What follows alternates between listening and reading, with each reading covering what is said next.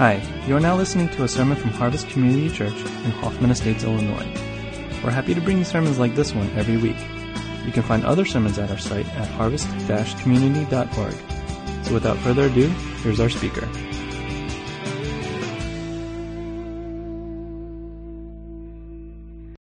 Thanks very much, Dave. After seeing that video, even although I live in Vancouver, British Columbia, I'm signing up for Northern Lights uh, community group. That I mean, they've just raised the bar right there in terms of food at a retreat, so that looks great. It's good to be here with you. I'm a Scotsman who became an American who Jesus uh, sent off to Canada. So just watch out. You might be sitting comfortably in your zip code and think you've got it all together.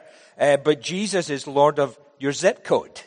And he may mess with your zip code, may mess with your career uh, to deploy you on his mission.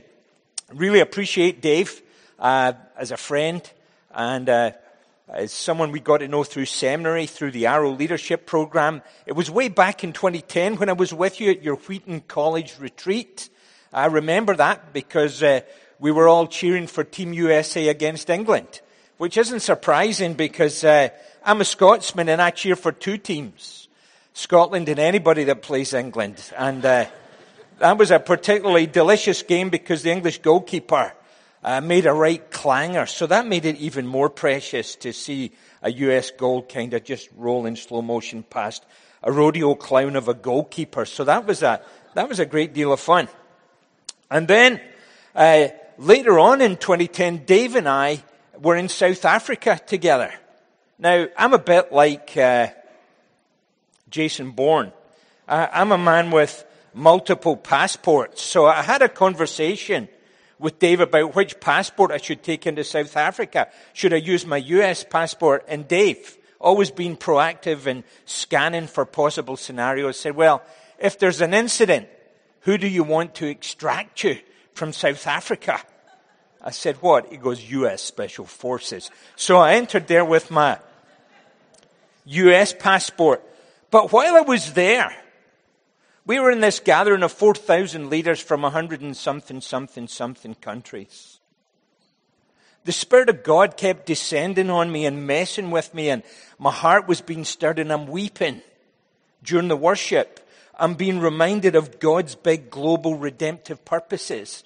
I'm hearing people share how they've put their lives on the line for the gospel.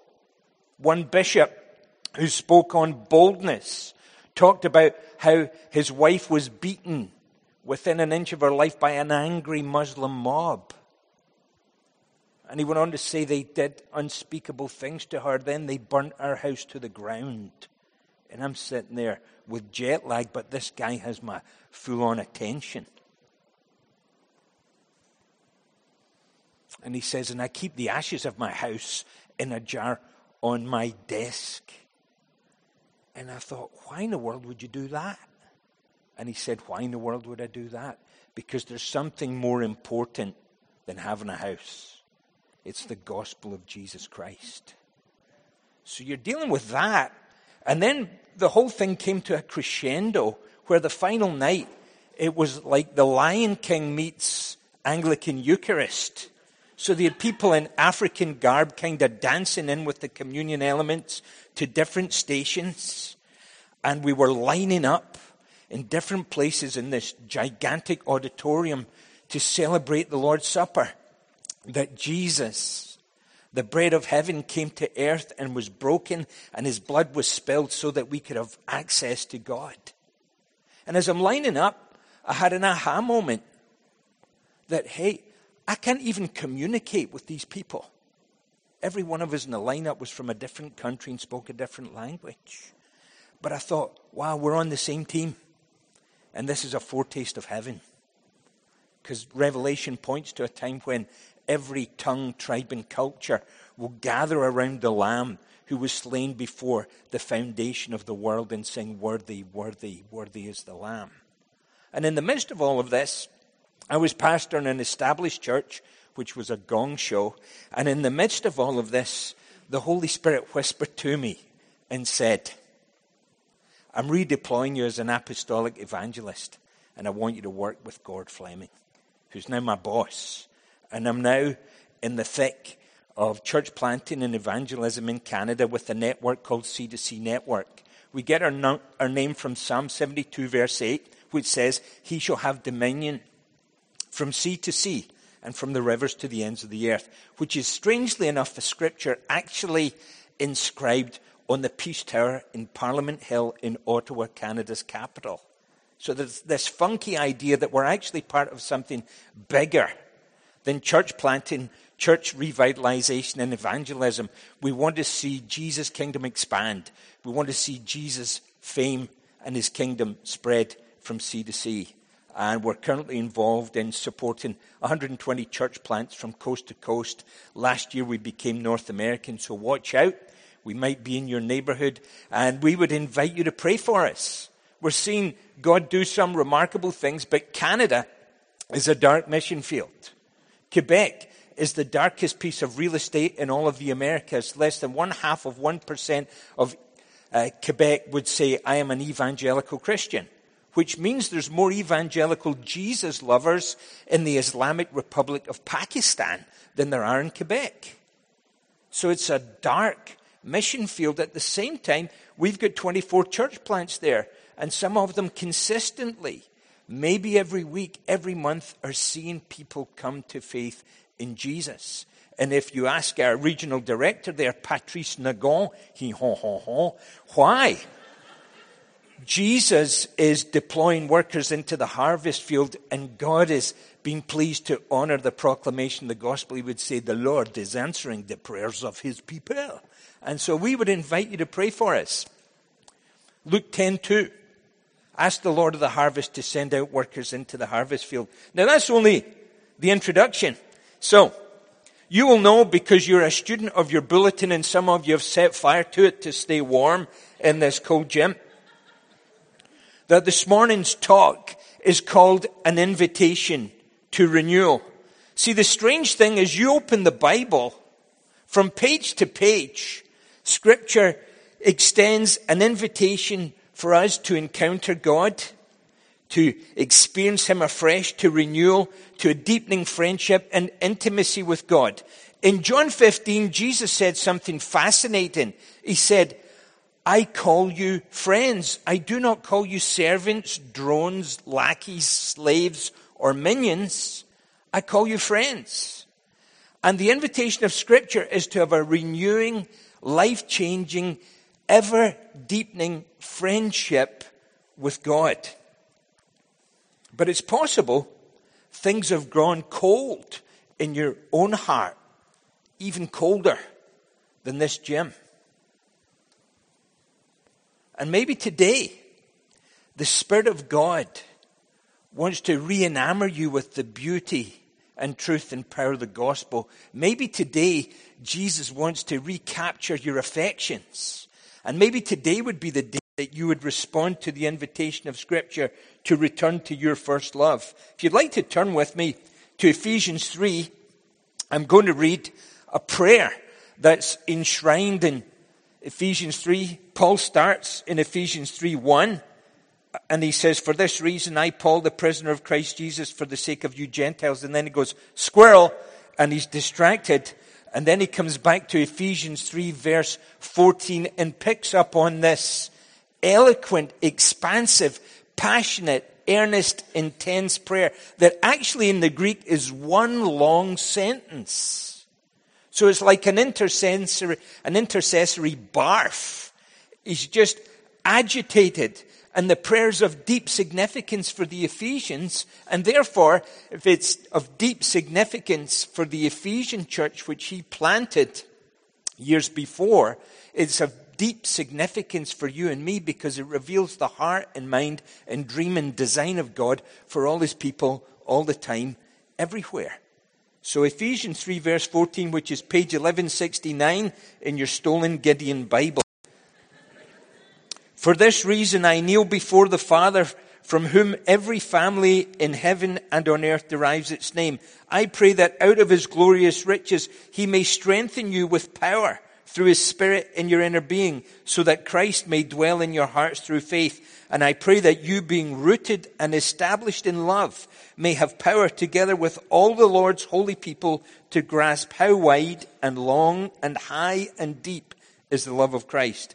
And to know this love that surpasses knowledge, that you may be filled to the measure of all the fullness of God. Now to him who is able to do immeasurably more than all we ask or imagine according to his power that is at work within us. To him be glory in the church and in Christ Jesus throughout all generations, forever and ever.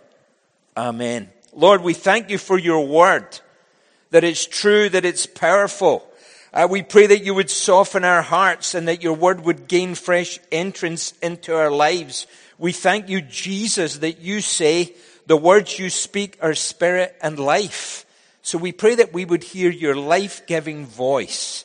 Lord, speak to your dearly loved children in these moments we share in your strong and matchless name. Amen. So this morning there's a, an invitation to renewal and I, I want to surface some questions for you. Are you captivated by the beauty and truth of the gospel? When I was growing up in Scotland, we used to sing a song in youth group. The old, old story, it is ever new. The old, old story. Praise the Lord, it's true that Jesus died for me as well as you. I love the old, old story.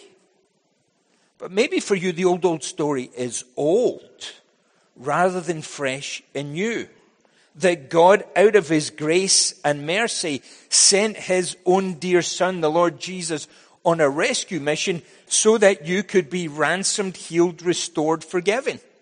This is what we celebrate this season in particular, that Jesus is Emmanuel. Now the, the Christmas song, O come, O come, Emmanuel is kind of melancholy and it's kind of a lament.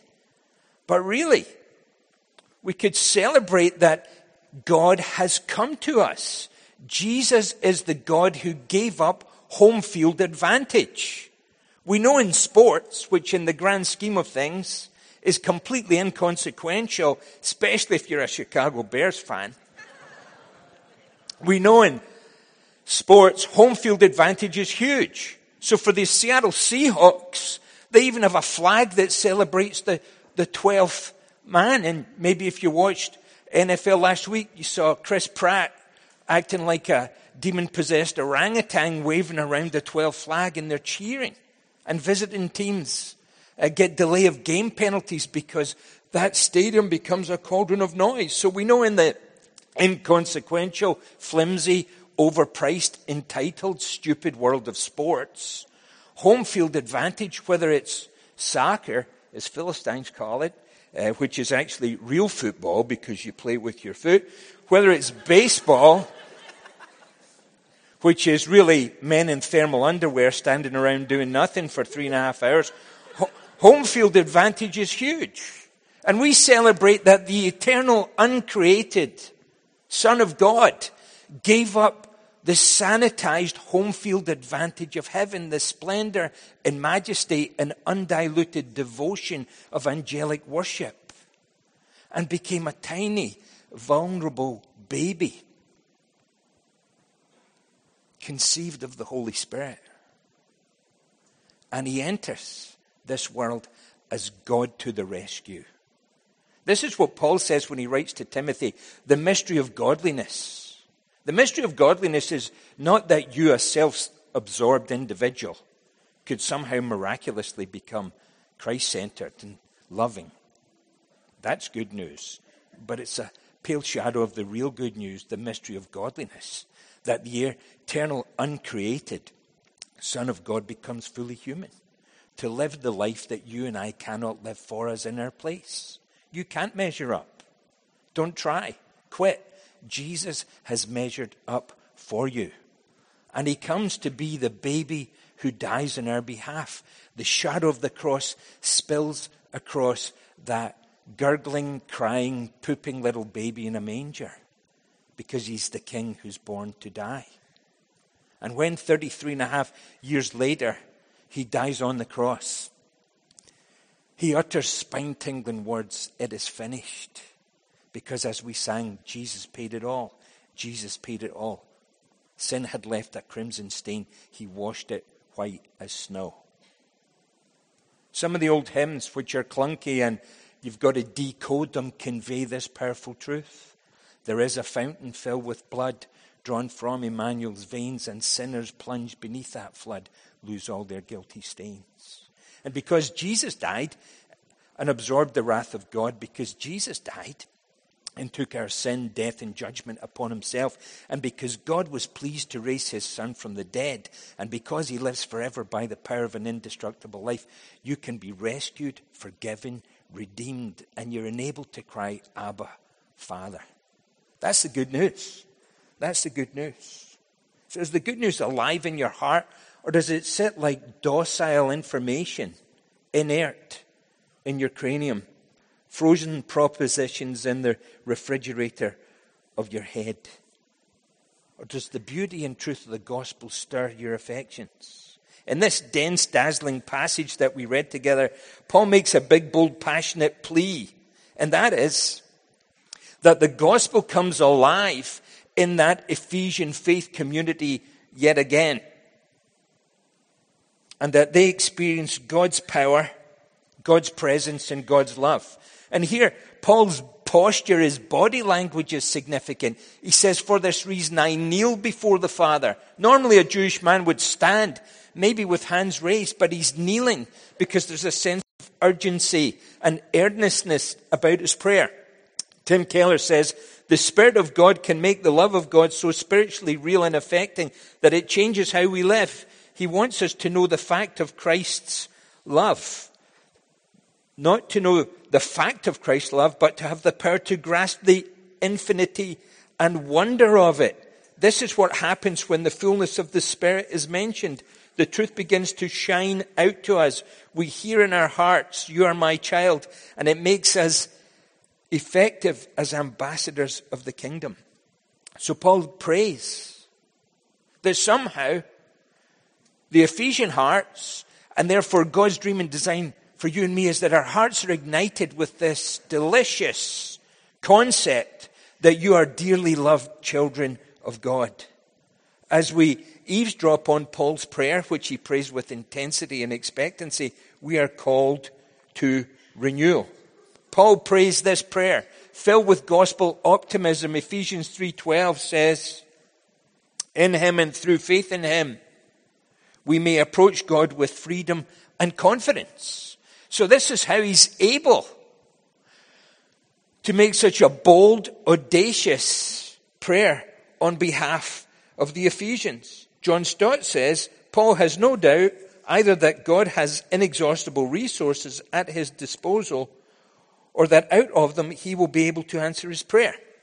He has full access and he has an agenda. So what's Paul's agenda? And therefore, what's Jesus' agenda for you? At the heart of this prayer is a revelation that God wants to fill you to overflowing with the Holy Spirit. God invites you into a deepening relationship with the Holy Spirit. Ephesians 3:16 says Paul's prayer, I pray that out of his glorious riches he may strengthen you with power through his spirit. Ephesians 3 19, to know this love that surpasses knowledge, and that you may be filled to the measure of all the fullness of God. So there's a sense in this prayer where he, he prays for an increased capacity to receive from God, and as a consequence, then God will release Holy Spirit, fullness and power into the lives of the Ephesians. God wants you to enjoy Holy Spirit, fullness and power. God's dream and God's desire and God's design is that you and I walk under a cloudless heaven. No barriers between you and our Father in heaven, filled with an unquenched, ungrieved Holy Spirit. The Christian life isn't fake it till you make it. The Christian life isn't about earning and striving. The Christian life is about what God in Christ has done for us and what the Spirit of Jesus does in and through us. I heard Alan Redpath preach several years ago before he popped his clogs and got his promotion to heaven. And he, like many preachers, asked a question. Now, preachers don't want you to shout back. There's uh, Guido and Luigi in the room who will drag you out if you start shouting back. But he asked the question, and then, like most preachers, he answered his own question. He said, What does God expect of you? And I sat thought, hmm, wonder what the right answer is.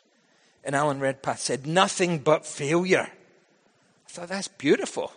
I mean, that's good enough to leave with right now. What does God expect of you?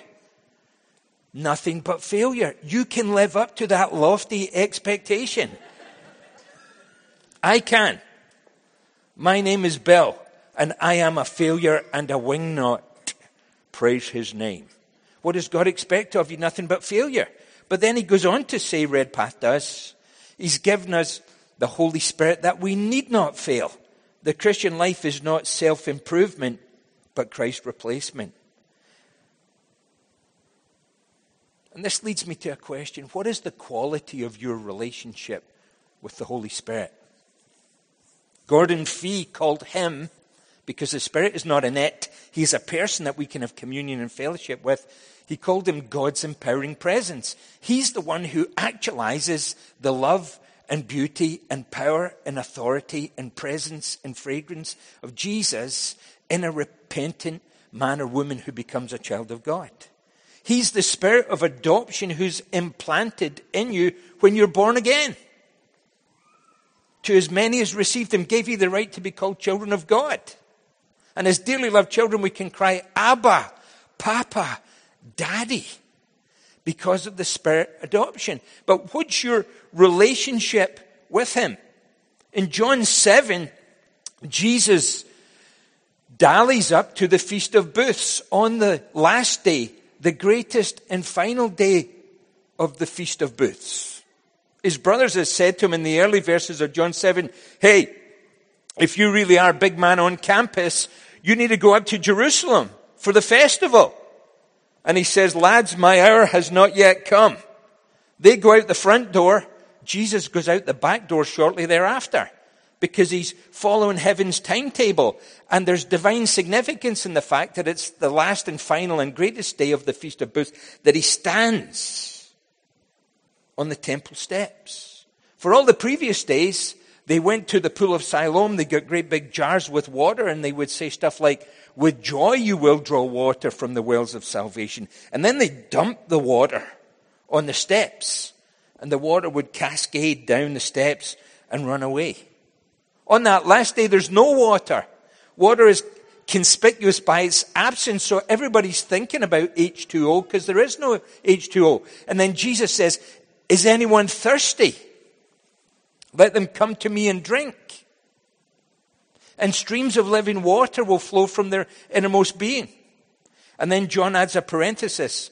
This he said regarding the Spirit who was not yet given because Jesus had not yet been glorified. Are you thirsty? Do you know what it is to be energized by Holy Spirit streams of living water? Now, Paul's writing to these Ephesians, and that church was kick-started by a dramatic Holy Spirit encounter on a beach. You can read about it in Acts 19. There's 12 guys on a beach. And Paul gets up. Here's a great conversation opener. Have you received the Holy Spirit since you believed? And they said, huh? We haven't even heard of the Holy Spirit. And Paul says, uh-uh, that's a problem. So what baptism did you receive? They said, John's baptism. Then he must have engaged in gospel ministry because after he did that, he baptized them. Believer's baptism. And Paul wouldn't baptize you unless you were a, a believer in the Lord Jesus. And then after that, he lays hands on them. And the Spirit descends on them. And they begin to speak in tongues and prophesy. I mean, that's a pretty dramatic start to a church. A dozen people dripping wet, prophesying and yodeling in fluent Swahili. That's a great start to a church. But even after that dramatic encounter, that's in yesteryear, that's in the past. Paul says, I'm praying right now with intensity and earnestness in Jesus' name that you're filled with all the fullness of God. The Puritans used to have a prayer Lord, give us fresh baptisms in the Holy Spirit. God wants you to experience more and more of His Spirit. What is the quality of your relationship with the Holy Spirit? And the second big idea, which is related to the first part of Paul's prayer agenda, is not only that the Ephesians experienced the anointing of the Spirit in a fresh measure, but they're released into the affection of Jesus. Paul's prayer agenda is that the Ephesians are awakened to the immensity of God's immeasurable love. He prays that you might grasp how wide, how high, how deep. Didn't get that right. I'm going how high, how wide, how deep. The immeasurable, incomparable love. And then he says something bizarre that you may know the love that surpasses knowledge. Who? What you talking about, Paul? I mean, what does that mean? It means that the love of Jesus for you is so furious, so relentless, it's immeasurable. It's like an ocean where there's no shore. It's like an ocean where there's no bottom. It's like a sky where there's no limit. You can't put a limit on the love of God because it's from everlasting to everlasting and it's not based on how holy, how sanctified, how disciplined you are. It's based on God's divine disposition towards you. And God wants to immerse you in and awaken you to his immeasurable love. I mean, we learned in Sunday school, and Karl Barth said it's the greatest thought that ever went through his theological cranium Jesus loves me, this I know, for the Bible tells me so.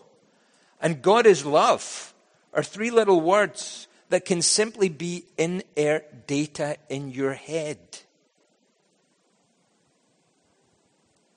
But God wants you to awaken to the power of His love and experience and taste and actually feel His love. The Lord Jesus wants you to step into and walk in an experiential realization and awareness of His great love and affection for you. Paul is praying and therefore revealing God's heart for you is that you're rooted and grounded in the love of Christ. So he, he does a double metaphor. He, he's getting so carried away with it, he's just killing metaphors and he, he fuses two metaphors together an agricultural metaphor architectural metaphor. He's saying, I'm praying that your life, your heart, will sink deeply into the soil of the love of Jesus so that you will flourish spiritually. And he's saying, I'm praying that your life will be built on the solid, unshakable foundation of this crazy fact that God loves you because he loves you because he loves you. Jesus was launched into mission by the love of his Father. He was loved into mission. How do I know that? At his baptism, Luke says, Jesus was praying, and as he was praying, the heavens were opened, and the Holy Spirit fell from heaven and descended on him in bodily form like a dove, and a voice from heaven said, This is my beloved Son. In him I am well pleased. He hears the voice of the Father, and the voice of the Father is filled with delight and tenderness and affection. And when he's in hand to hand combat with Satan in Luke chapter 4, it's this sense of his identity that Satan assaults. And it's the same for you, brother, sister, child of God. You go to work tomorrow, and what's Satan's master plan? To assault your sense of gospel identity, that you are a dearly loved, redeemed child of God. That what does the Father say to you? Is the Father frowning at you? No. All because of Jesus, He's grinning from ear to ear and He looks down from heaven and He says, You are my beloved daughter. You're my beloved son. With you I am well pleased. Now, here's the crazy thing. It's gospel truth. Try and deconstruct this, but you won't be able to. The same affection that God the Father has for his eternal, spotless, perfect Son, the Lord Jesus, is the same affection that he has for you. The same affection and the same limitless, passionate love that the eternal Father has for the eternal Son is the love that God has for you. The eternal triune God Father, Son, and Holy Spirit are a circle dance of love. The Father loves the Son, the Son loves the Father. Jesus prays in John 17 that your love, the love that you have for me, will be in them. In other words, his high priestly prayer is that you will have a revelation and an experience of the love that the Father has for the Son, and that'll spill into your heart. The Spirit loves the Son, and the Son loves the Spirit. Now, there's more to the divine nature than love. There's holiness and justice and omnipotence and wisdom and unimpeachable integrity and competence, but we're talking about love because it's in the text. And the invitation to renewal is that you are wooed out of a sterile, arid, cerebral faith to a faith where your affections are ignited. Now, faith has a cognitive dimension, stuff you believe, and an affective dimension that you feel. And we'll categorize it to make up for our own spiritual poverty. So they're, well, they're the touchy-feely types. Like, they're the hipsters that wear skinny jeans and, and talk about their feelings all the time. And I'm a German engineer, Vorsprung Technik. But there was a guy who was a philosopher, a mathematician, an inventor, and he had an encounter with Jesus that he wrote and it was so memorable, he actually wrote it down and then sewed it into his jacket. Now that's weird. I don't know why you would do that. Especially if you go to the dry cleaners and they destroy tissues, they will destroy your little note to yourself. But he said this, in the year of grace 1654, long time ago, on Monday, 23rd November, from about half past 10 in the evening until about half past 12, fire God of Abraham, God of Isaac, God of Jacob, not of the philosophers and scholars. Certitude, certitude, feeling, joy, peace, God of Jesus Christ. My God and your God. Joy, joy, joy. Tears of joy. Let me never be separated from him. We keep hold of him only by the ways taught in the gospel. Renunciation, total and sweet, total submission to Jesus Christ, eternally in joy for a day's training on earth. And his name is Blaise, Blaise Pascal. So his philosophical, brilliant mind and his open, hungry heart are ignited like a fire by the love of Jesus. I've got a buddy, he's going to be with Jesus about two years ago, and I lost it when he died. He was such a dear, generous friend. He was a, a pretty unremarkable communicator. But he would go overseas with a wingnut, Danish, American, Pentecostal crazy evangelist, and they would see loads of people come to Jesus, demons kicked out of people, lots of healings. And then you'd have him speak to your church and go, Well, I'd give him four out of ten. I'd give him five out of ten. But God's hand was on him. He used his construction company as a cash machine for global missions. And he and I would get together with regularity. But when I moved to Canada, we got into a, a different rhythm, and then he began his private dark battle with cancer, which ultimately claimed him. But I remember one time we got together for a meal, and we'd been hadn't seen each other for about 18 months. And his tone was different. I mean, he was always a great guy, but there was a tenderness in his voice. And he talked about God different. He didn't talk about God or the Lord.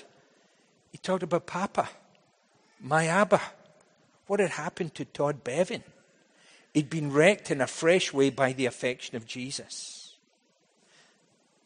Several years ago, I went to a conference in Scotland in a basketball stadium, which is weird because Scotsmen don't jump. So I don't know why. I don't know why they would even build a basketball stadium. And I went to this conference, and there'd be teaching, there'd be worship, then there'd be teaching, then there'd be more worship, then there would be prayer. And that was kind of the, the rhythm of the thing. And it was like a bunch of uh, people from California, like Hawaiian shirts, and Jesus meets the Beach Boys, and they would sing love songs to Jesus. Some would get up and speak for an hour, and then be ministry time. And then during one of the, the worship times, after a talk that was so memorable, I don't know who gave it, and I don't know what it was about, we were singing this song over and over again because you know it doesn't really take until you sing it like 17 times, right? And the song was Father, I can call you Father forever and always I'll be your child. And I heard this guy losing it. Like I heard this Scottish guy coming unglued, like yelping and weeping and wailing, not a whimper, but a full throated, like sobbing, sobbing. And then I went, Oh, it's me. so it's me. Tears, snot, everywhere. And, and three things happened in close convergence the eruption of noise and tears and snot. But I had a, a flashback to when I must have been three years of age. And I was at my grandparents' farm. And I'm in a blue, rusty pedal car with flat tires because my grandparents hated me. And they said, Here, have a broken car. Happy birthday. and so I'm in this thing and I'm going nowhere. And my dad appears. And I had no recollection of that boyhood experience until that encounter in the basketball court. And my dad comes and he scoops me up, lifts little three year old Billy, and he does a 360. And the whole time our eyes are fixed. And then the father whispers to me, That's just a dim reflection of the affection that I have for you. Now, that was dramatic. That was an epiphany. And I don't always walk in that power of God's affection. Can fall in the ditch of self loathing, where the enemy wants us, even although the gospel says there's no condemnation for them that are in Christ Jesus. Or you're running so fast or so self reliant, you're deaf to the whispers of your papa who says, I love you because I love you because I love you. And so the Ephesian prayer is that they experience Holy Spirit fullness and power, that they come into a renewing relationship with Jesus, that their capacity to receive from God is increased so that they can be filled with all the fullness of God. And there's a convergence of two spiritual dynamics that roll through Scripture like a life giving river that you and I were intended not to live the Christian life as orphans, faking it till we make it, but we live out of the overflow of Holy Spirit fullness and power. And when we're filled with the Spirit, invariably there will be power, but invariably there'll be some kind of revelation of God's affection. How can I say that? Romans 5, verse 5. The love of God is shed abroad, poured into our hearts by the Holy Spirit. That's what he loves to do.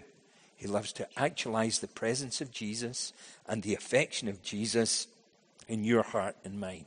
That's why Jesus said to disciples who were saying, Boss, don't leave us. Boss, don't leave us. This has been amazing and crazy, and we still don't understand half the things you're doing. How can you leave us? He says, It's better for you that I go, but I won't leave you as orphans. What's he saying? He'll send the Comforter.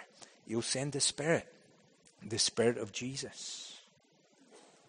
A few weeks ago, we had a guy come and service our, our furnace, or gas fire.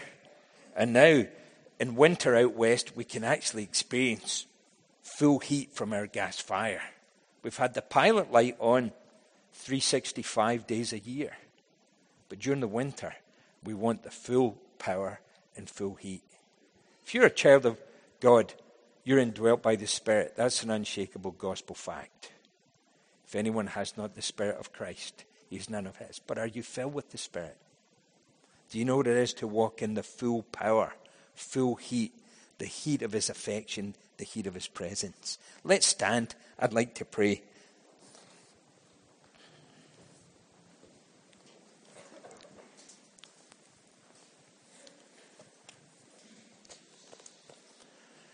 So I'd like to pray for you and then have an invitation to pray with you. Uh, Pastor Dave is wise and awesome, and he says there's a whole bunch of Asians in the house, and Asians don't respond publicly.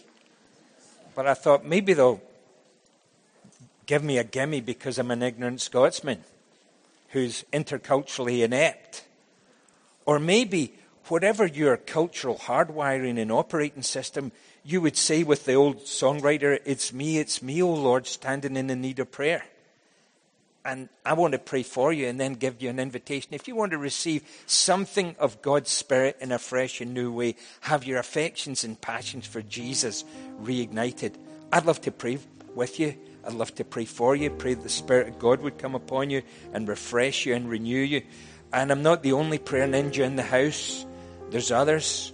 So I'd like to pray, and then I'd like to give you an invitation. We'll hang around for a little bit before they kick us out and there'll be an opportunity to pray. But we're going to turn to God in music, in song, in a moment, as a vehicle of response, and in an atmosphere of turning our eyes to Jesus. Uh, let's not be shy or bashful. If you came here dry and empty, God wants to fill you. If you're thirsty, Jesus says, Hey, I've got streams of living water, and I want to release them into your inner landscape, your inner man, your inner woman promise of Scripture is your soul will be like a well watered garden. Father, we love you. We love you. And we recognize our love for you is weak and flaky and fleeting and feeble.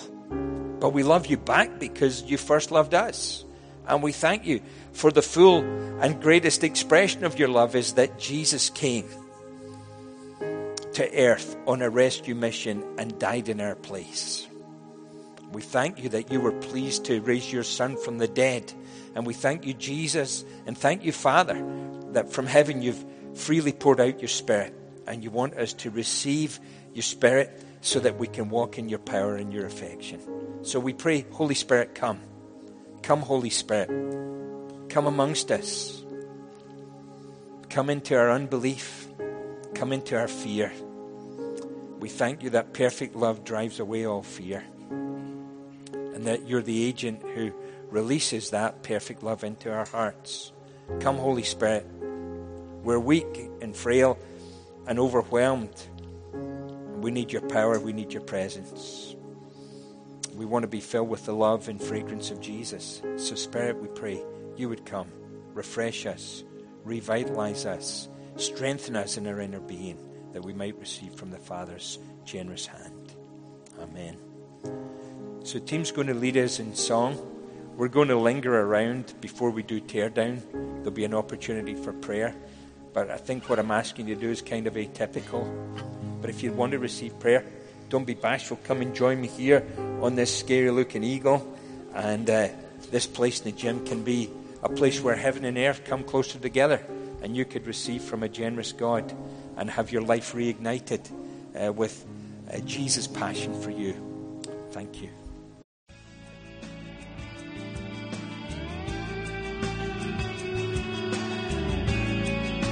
Thanks for listening to the sermon from Harvest Community Church. If you would like more information or have any questions or comments, check out our website at harvest-community.org. Thanks for listening.